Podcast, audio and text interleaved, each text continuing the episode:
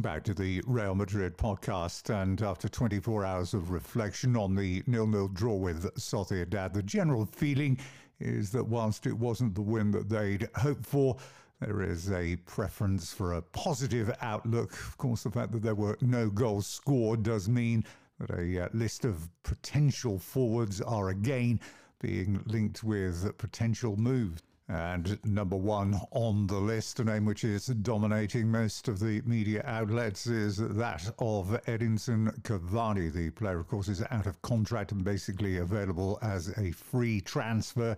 The 33 year old forward is looking for a two year contract.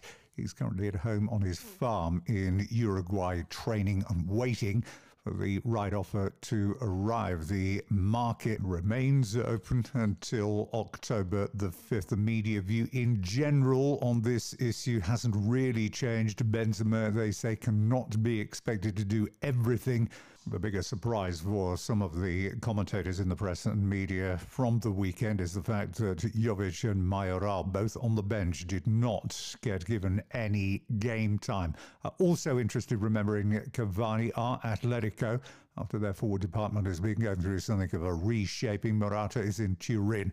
And of course, they are said to have this verbal agreement with Luis Suarez. Remember Zidane's comments as well at the press conference this week until October the 5th. Anything is possible with regard to players coming in and players going. However, despite all of this, remember the club are maintaining their stance, which has been clear up to now.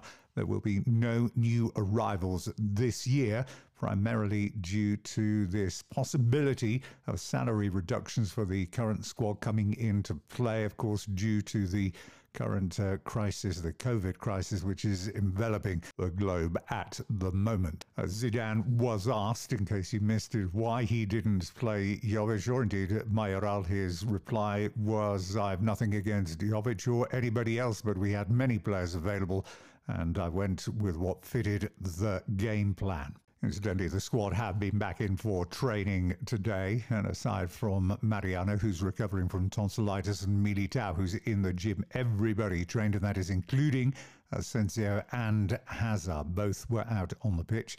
We'll have a little bit more on Hazard in a few minutes' time. Uh, Toni Kroos has been talking about his admiration of Captain Sergio Ramos in some of his latest broadcasts. He said that he is quite simply the best captain that he's played under. When Ramos has an opinion, he said he expresses it without reservation. I've learnt a great deal from him. He said he leads by absolute example. On his coach Zidane, he added he is incredibly good at managing a group of star players. He said he understands them all and has everything under control. Thibaut Courtois was widely praised in the media over the last 24 hours for his contribution in the game on Sunday evening. He was talking about the team. He said, We're happy with the organisation. He said the only thing missing on Sunday, obviously, was a goal. You do have to give the opposition some credit here. Nobody is going to find it easy to come here and win games. Remember as well, he added, we haven't had much pre season. Given times, the goals will come. And as important, he added, don't forget we did start with a clean sheet. Now, Kylian Mbappe's name is up in lights again across the media, particularly in France, as they are speculating on what will happen to PSG's star man in the next year, as it was revealed that Madrid aren't the only club pursuing him and that Liverpool, a creditable alternative, have been in contact on more than one occasion and are staying, it said, in contact. But Madrid, they add, still remain the favourites due to Mbappe's desire to play for one of his idols, which is, of course, Zinedine Zidane. The only certainty here is that speculation will be rife for the next 10 months until the player's own plans are revealed. Now, just returning to Eden Hazard, as we said, he has been out training today, but there is this fear of rushing him back too early, and that is that he could end up being another Arjen Robben or indeed Gareth Bale, whose careers were constantly plagued by niggling injuries. that at times never really seemed to heal. So, as far as the return date is concerned, well, nobody is really asking any questions at the moment. They're leaving it to the medical staff at Madrid and Zidane to make the call when the time is right, although there are a few speculating that he could be ready or used in some small part in the game against Real Betis coming up this weekend. Uh, some media continuing to talk about Zidane's impatience with Jovic and Isco with regard to their conditioning. He wasn't happy with the state of their preparedness on returning three weeks ago, and improvement is said to have been slow. Jovic has obviously picked up on this, and some of you might have seen the uh, videos appearing on social media of him today scoring goals in training. Uh, there's also speculation about whether or not Zidane now thinks it's worth keeping him here. Uh, or whether he should go out on loan. He has said that he prefers a move back to Bundesliga and preferably back to Eintracht Frankfurt.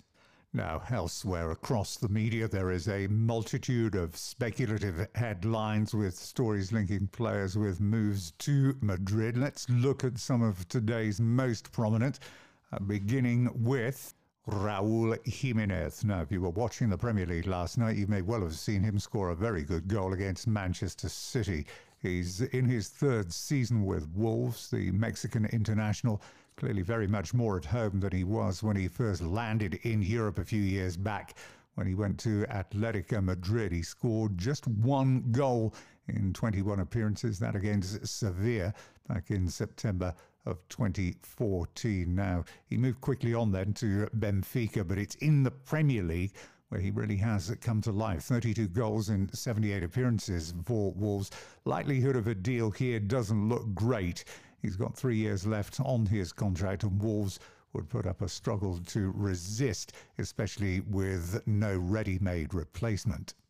Well, if not him, what about Federico Chiesa of Fiorentina? His name's been linked again in the last couple of days. Son of Enrico, uh, the soon to be 23 year old attacking midfielder, is in his sixth season in Florence.